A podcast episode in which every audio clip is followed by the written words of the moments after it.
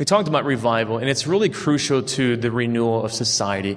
And so the idea is that we've been going through what is the DNA strand of Trinity Life Church. Many of you guys are new to our church, and we're talking about what makes us who we are as a church. In the first couple of weeks, we talked about kingdom disciples, that actually, we're actually children in, of God, that we're meant to actually bring His culture, the culture of His family, um, to, to this earth. And that's kind of who we are.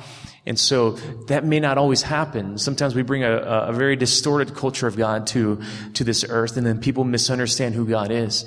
But the reality is, uh, our call as a church and as a people of God is to bring whatever it is that is God's culture here to this earth. And so, um, but not all the time does that happen. And so the understanding of what does it mean to be a Christian oftentimes is a bit warped or distorted, or at least, uh, at the very best, it's kind of just like halfway explained. And so I'm going to put up here three different like understandings of what it means to be a Christian that when you ask somebody, most of the time they'll actually think one of these three categories. All right. Um, the first category is someone typically um, may consider a Christian uh, uh if they're influenced by Christian values uh, because of their heritage or culture. All right. So in the West, oftentimes this is a very difficult thing for us to discern because if you grew up in a church, doesn't matter if it's a United church or if it was a Catholic church or a Presbyterian church. By and large, most people will consider themselves at least Christian of some spectrum of Christianity um, by heritage or culture. And Toronto, if you don't know, has a very rich heritage in terms of like um, a, a, a Christian heritage, right? Um, so the Methodist Church, United Church, a big part of Toronto. So a lot of us fall into that category. You may have never ever been to a church service or a Christian gathering, but you would consider yourself a Christian. We would call that either nominal or kind of a values-based Christian. Secondly, someone who is a strict adherent or a member of a particular church. This would kind of be like a religious kind of like um, uh, understanding of a, of a Christian. So somebody who's faithfully attending a church every Sunday, and maybe it's an Orthodox church or a Catholic church, or maybe it's a Baptist church church, but you, this is the sign and marker that you are a Christian is because you faithfully, regimentally t- attend a church. And some of us grew up that way and then we left the church when we were 21 because we were tired of that. We were tired of like doing that, right? And so there's a big slice of people that when they say I'm a Christian, what they mean is that I'm a great church attendance. I have 52 stars on my attendance sheet every week. All right. That's how a lot of people understand what it means to be a Christian. Thirdly, and this hits close home to a lot of people, I know, I know, but this, this would be somebody I would call somebody who's spiritual or even evangelical. And this is somebody who finds personal fulfillment in the meaning of the gospel of salvation. All right. I would say that there's a lot of us who feel like this is my brand of Christianity.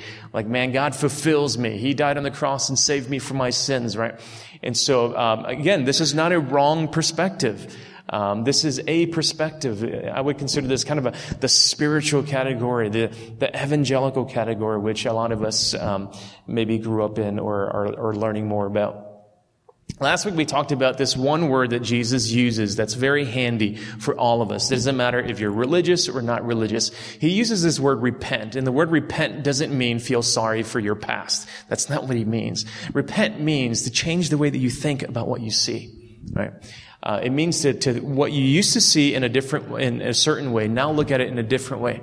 And I want to offer a different way to understand what it means to be a Christian that doesn't necessarily trump these things, but I think may provide a fuller understanding of what it means when somebody says, I actually am a follower of Jesus. And so it should be one that you're familiar with if you were here at least two weeks ago. Um, and I would say this, that one way to, another way to understand what it means to be a Christian is this, that you are a person who is called by God the Father to live under the power of the Holy Spirit to partner with Jesus in bringing the kingdom of heaven to earth. All right. That's a very long definition. It's not as easy as the other ones, right? But this here actually says that I'm not just a recipient, but I'm a, part- a participant. Does that make sense? Right? I'm not just a recipient and I'm not, just an attender or a belonger or a member, but actually God is actually calling things out of me that actually are, were given to me and I'm going to use those things to partner with Him to make the earth, alright? And there's a brand of Christianity that says, oh, everybody's going to go to heaven and God's going to destroy the earth. But there's that brand of Christianity. But the honest truth is that God is in the business of making the earth now and later better. And a big part of what it means to follow Jesus is you get to play in that. You get to play in that, right? You're called by God the Father to live under the power of the Holy Spirit to partner with Jesus in bringing the kingdom of heaven to earth. And I would say this is a kingdom way to think about what it means to be a Christian. Now, it doesn't negate the other three in a sense. Maybe one of them it does. But it doesn't negate the, the gospel of salvation. It doesn't negate that you're part of a church. It doesn't negate the fact that we belong to a, a culture, you know, a people that maybe believe. But it does say this, that those things by themselves are not complete enough. You are called to participate. I know this sounds lame, but say this. I am called Come on. It's already the 11:15. I am called to participate. All right. So we're going to look at two things. It's first we're going to go through the parables that uh, uh, Catherine just read, the, par- the parable of the mustard seed and the parable of the um, the yeast or the leaven, and then we're going to look at how do we rethink repent. Okay, don't think of the word repent as bad. How do we rethink repent of vocation? All right. How do we repent and rethink of vocation? All right. So what I'm going to do is I'm going to slowly go through the two parables and kind of try to explain to them and try to see if they land in a place where, uh, where it makes sense to you. So the first parable um, uh, goes like this uh, in verse 31. He put another parable before them, saying, "The kingdom of heaven is like a grain of mustard seed that a man took and sowed in his field. It is the smallest of all seeds, but when it has grown, it is larger than all the garden plants and becomes a tree." This word "tree," you got to understand that it doesn't actually mean tree. It, well, it means tree because they put it there, but it also means like it's this category of like you know agriculture, right? Uh, so that the birds of the air come and make nest in its branches. All right. At first glance, it's hard for you to relate to this. It's hard for me to relate to this because he speaks like Yoda. I think we talked about that a couple of weeks ago. Jesus is kind of like Yoda. He likes to speak in like, um, you know, in parables and in cryptic language.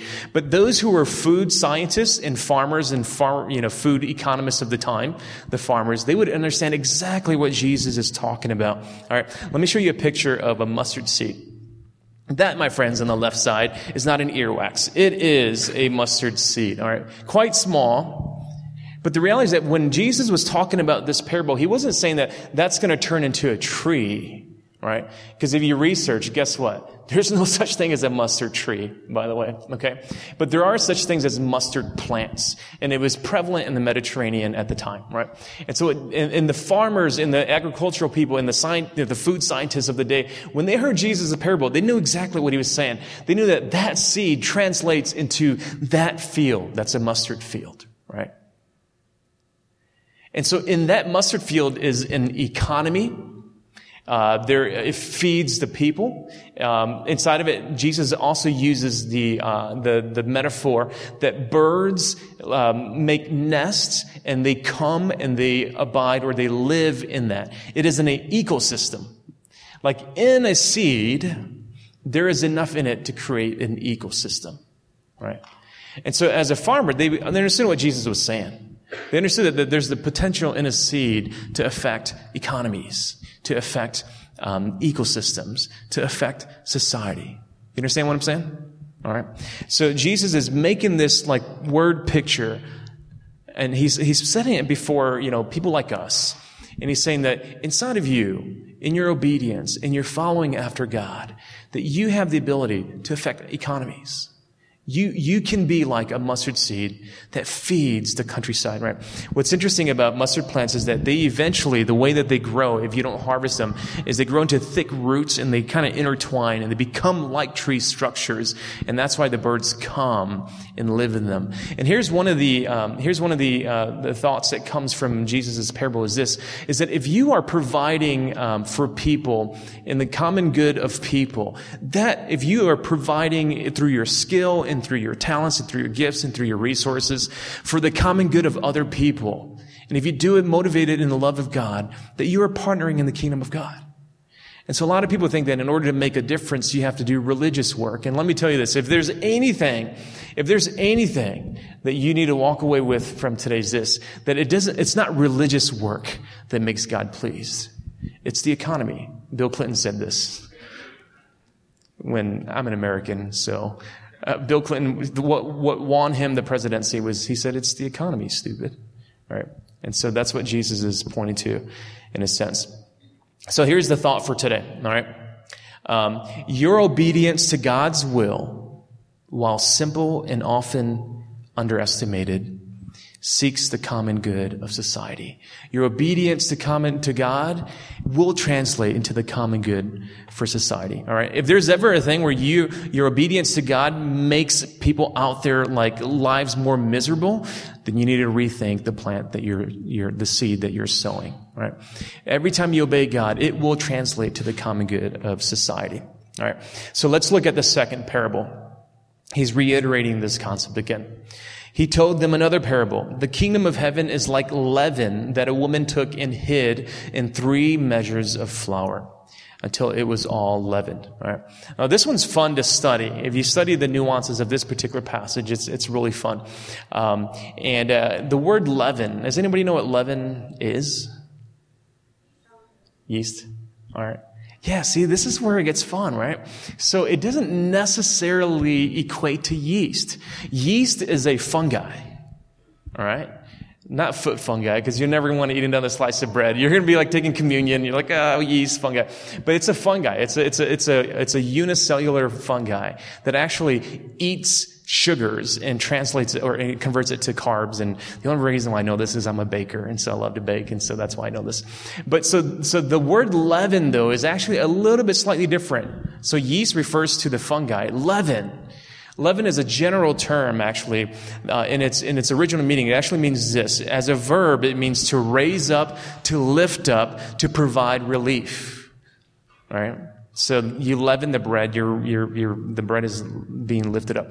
In its noun form, leaven is actually, it, it's a pervasive influence that modifies something or transforms it for the better. Isn't that cool?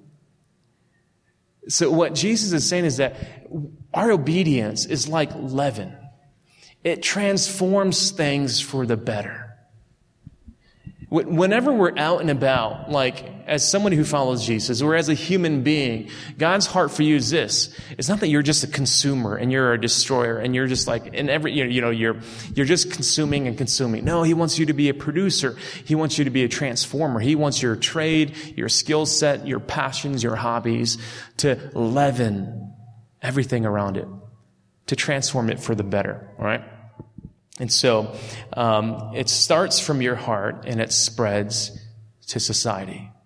Does that make sense? You get the picture of leaven? Starts from your heart and it spreads to society. Let's look at another nuance, all right? I underlined here three measures of flour. Um, and so it's a really general translation. The exact translation from the Greek, the reason why uh, it isn't translated in the exact way is we don't use this measurement called seahs. But it actually says that um, there are three seahs. Does anybody know what a seah is? I didn't. I to do the research, okay? So one seah actually equals 20, uh, sorry, three seahs actually equals 22 liters. All right? That's, how many people bake? Yeah, okay. Peter. All right. Nice. Another guy that likes to bake. Um, 22 liters of flour. Is that a lot of flour or is it not? Okay. So, uh, she is a baking queen. All right. Um, she's not feeding just her, she's just not making a lunch for her son. I mean, she's not just making lunch for a classroom. She's making lunch for a school. She's a very impressive lady. So if you were to translate, uh, this weekend I spent the weekend making bagels with Connor. I'm trying to pass on my skill to my son. So I thought the best way for me to, to talk about this is to translate it into bagels, because we love bagels. So one liter equals four cups of flour, in case you didn't know that. It's actually 4.23 cups of flour. Um, so four cups of flour, guess how many bagels that equals? 12 bagels. All right. So 12 times 22 liters, she's making 264 bagels. She's trying to feed the school, right? Very impressive lady. All right. So what Jesus is saying in this parable is, again, you got to understand the quantity. There's a quantitative like uh, component to Jesus' parable. He says it starts small, like a mom just making stuff in her kitchen, but it goes big and it can feed 264 people, or at least have 264 servings. It transforms things for the better. It's not contained. The way that we believe in God is it can't be contained. All right. So Again, your obedience to God's will, while simple and often underestimated, seeks the common good of society. All right. It doesn't stop with just personal transformation. Like, um, and I love that message. Hear me. I love that message. Um, you know, I, I love the idea that Jesus will renovate your heart and renovate your life and renovate your relationships. But for what is the question? And for why is the question? Right. Not so you can go back home and play Xbox and be happy that you're a great guy or a great girl. But for what is he renovating your life and your heart for? And so that's why we're talking about society. So let me ask you a question real quick, because we're not talking about Christianity takeover. That's not what we're talking about. There were some people in the past that thought, well, if Christians took over everything, then that would be the right response. So no, I don't believe that's the right response. How are you adding flavor to the culture around you? All right. So let me ask you this question. What seed, if you had to be honest with you, with yourself, what seed have you been planting? What seed have you been planting? In your relationships and, and, where you go to work or go to school. What, at the end of the day, what you're planting, what is it going to grow up and what is it going to look like? Some of us, if we had to be honest, the seeds that we're planting, we're hoping that it'll grow up and it'll look like a big tree that looks like me. not, not me, but like, like you. Nobody's planting a tree to look like me. okay. What is the seed that you're planting that 30 years from now, you will 30 years from now reflect in your life and say, what did I do with my life? What is that tree that you're planting today? And the next question that we're going to ask is, where is your field? Where is your field? Where is your bushel of flour that God is asking you to plant? Um, society is a composed of groups, and I'm going to throw a chart up real quick for you to kind of make me think through where your field is. But society, when we use the word society, it's composed of groups of people who work and live within their own areas of domains, right? These core structures of society, they don't really change. For the uh, entire history of civilization, you will probably find these 8 to 12 categories of uh, domains. Uh, the people working and living within, the, within these domains meet the basic basic needs of society when they function. All right. So, um, oh, great, we got up here. So society is composed of primarily, according to this author's um, kind of thought, um, that there's eight. I've heard as many as twelve, as little as seven. All right. Uh, I think World Vision uses this chart as well in terms of engaging. And so society, I know you guys, you, for, for those of you guys who are more of the artsy type, um, we'll get to that, okay?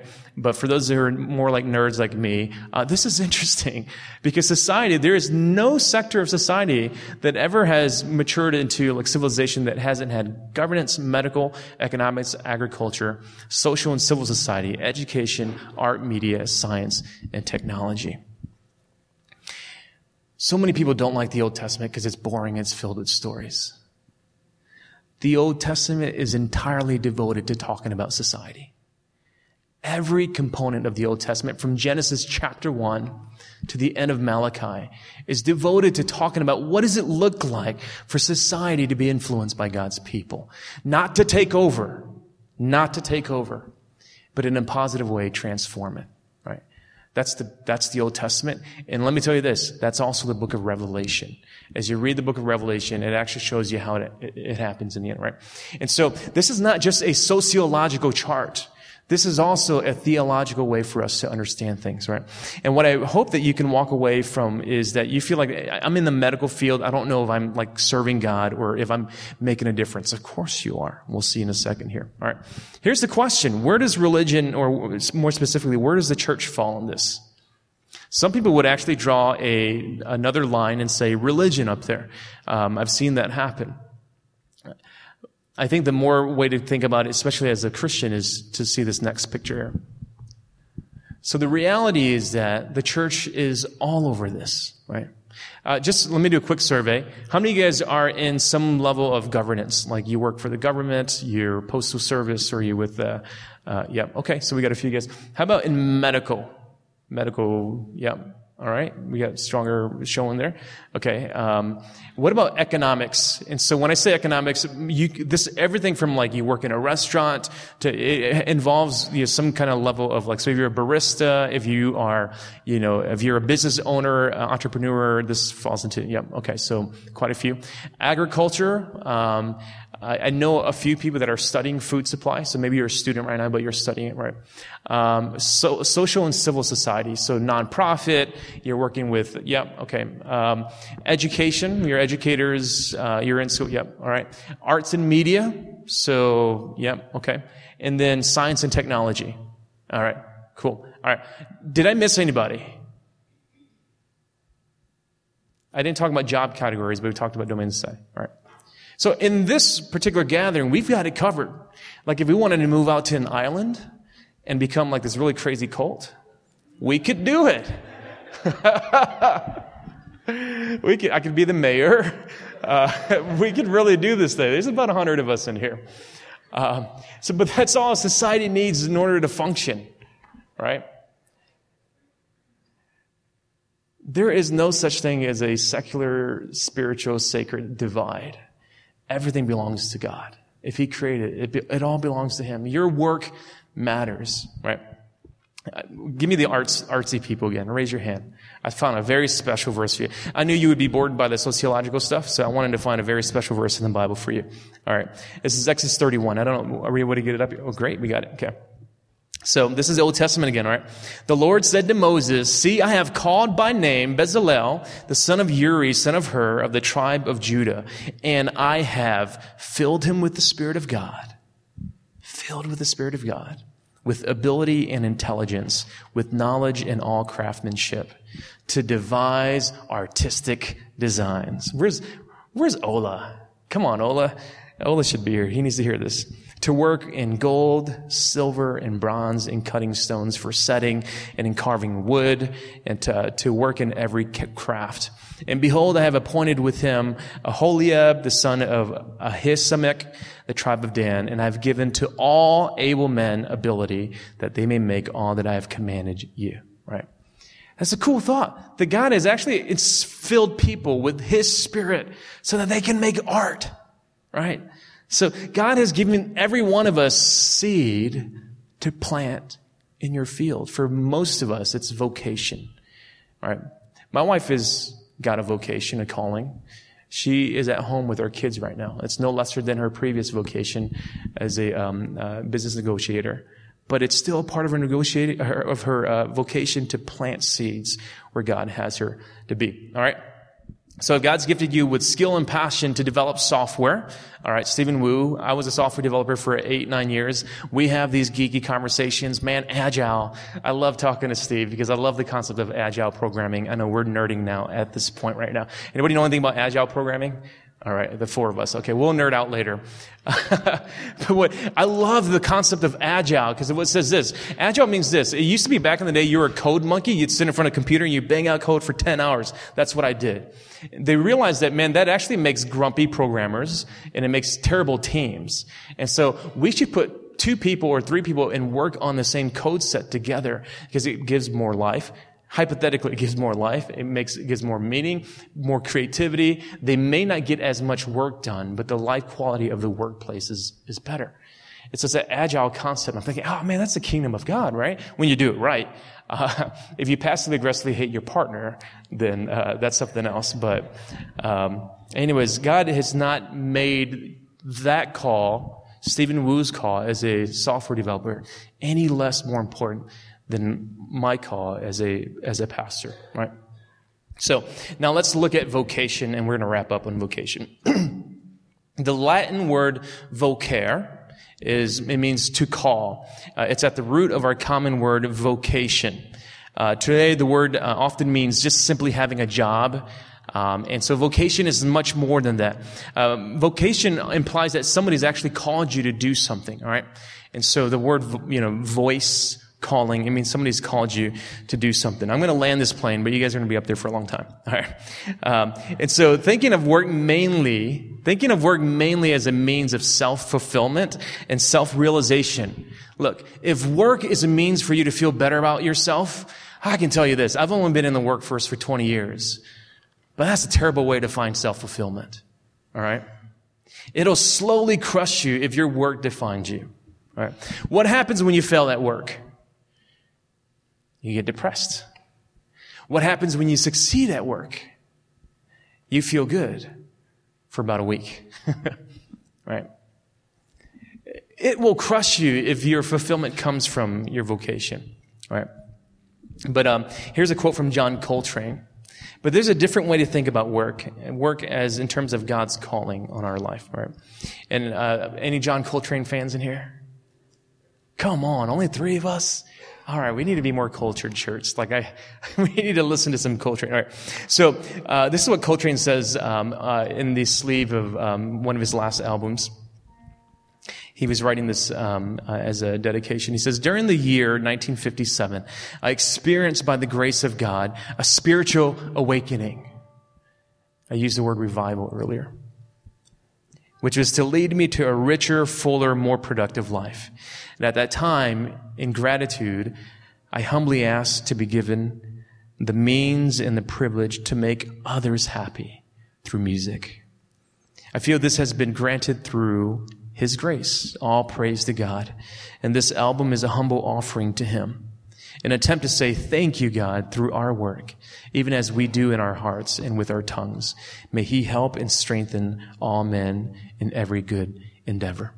Now, is Coltrane saying that only Christians make good music? No, because I know a lot of bad Christian music out there. Okay? So that's not what Coltrane is saying. He's like, I realize that in the reality of my gifting is this, that God gave it to me, and the best thing that I can do with it is to give it to others, is to bless other people, right? And some people know this, and they, they, they, may not attribute it to God, right? One of my most favorite spiritual moments in my life was at a Coldplay concert. Cause man, they were playing, it was a, a Viva La Vida uh, a tour. Did anybody catch that tour? It was an awesome, Eric, you caught it. It was a fantastic tour, right? Their costumes were like, you know, war torn, like battle, like, you know, and they were playing. And I remember literally one moment, I was sitting there with Linda swaying like this, and I had my hands raised, and I realized, hey, we're not in church. and I turned to Linda, I was like, this, like, with tears in my eyes. I was like, I, if they only knew who gave them their gifts. They only knew, right? And so there's kind of this infusion of motivation and hope that as a conduit of God, the gifts that I have are not for me.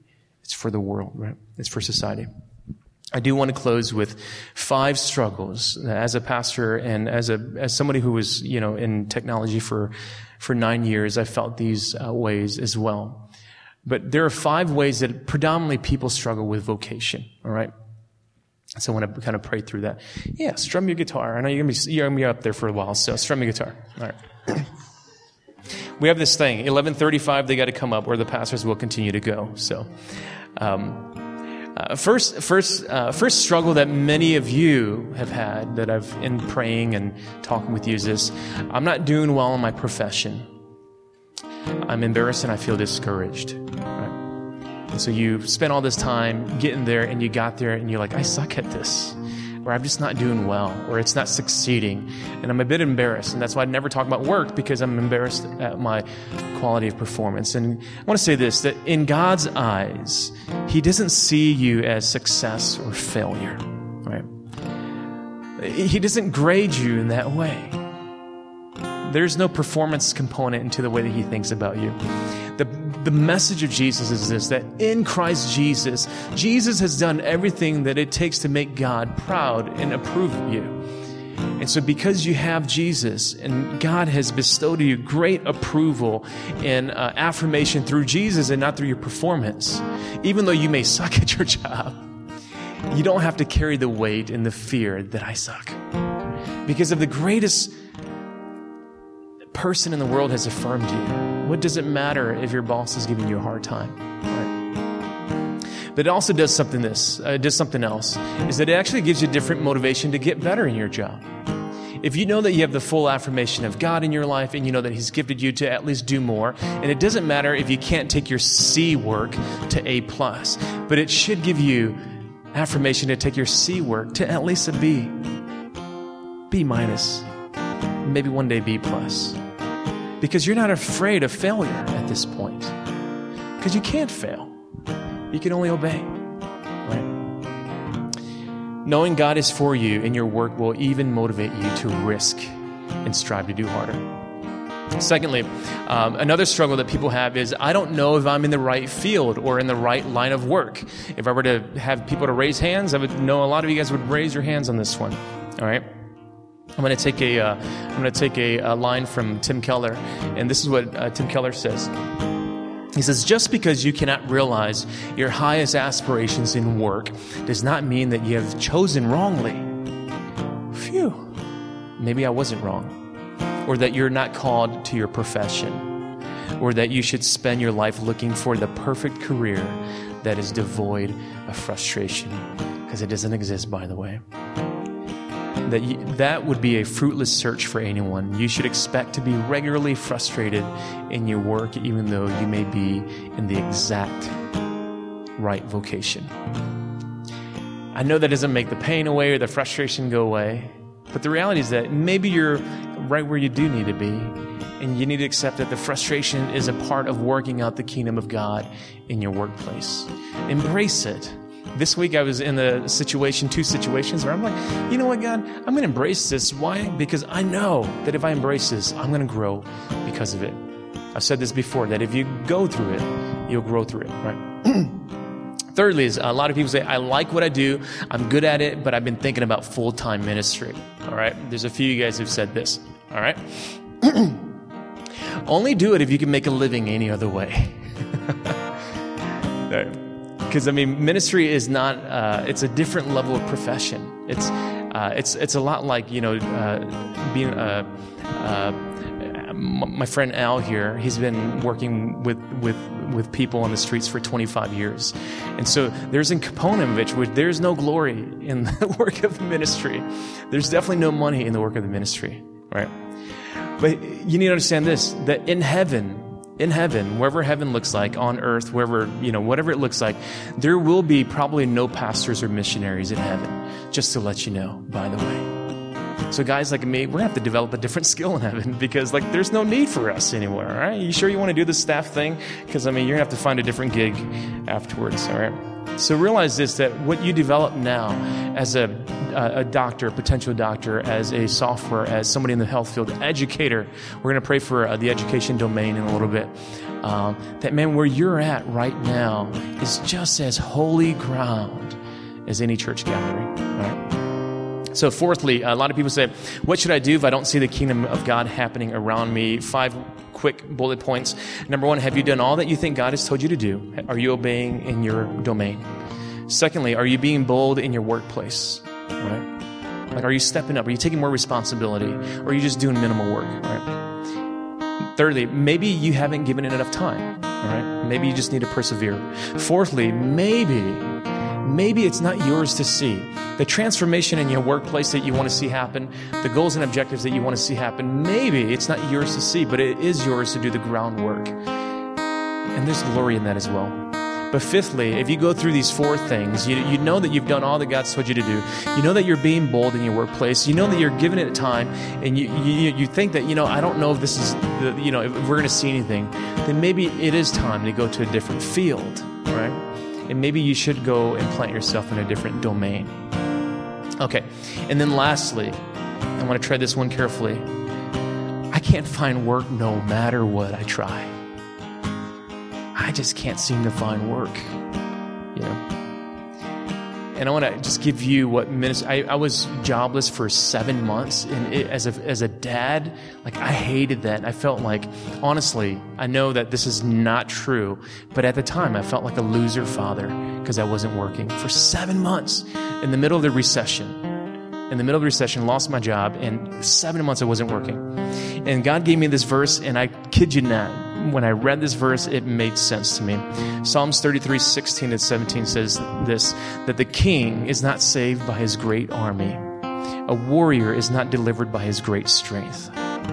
The war horse is a false hope for salvation, and by its great might, it cannot rescue. And in that passage, what I felt like God was saying to me is this you're putting your hope and your value in your ability to provide for people. And though I've called you to be a provider, that's not your salvation. That's not who you are. Let me provide.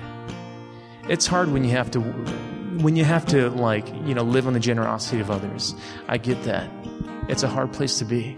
But it's also a great place to be where you take the gospel of Jesus deeper into your heart, right? Take it deeper into your heart. Trust that God is enough. God will provide for you if you live in obedience, right? And then he'll open up a door and you'll work and you'll hate work anyways, right? But in this time where you're waiting, take the, do- the, the gospel of Jesus deeper into your heart.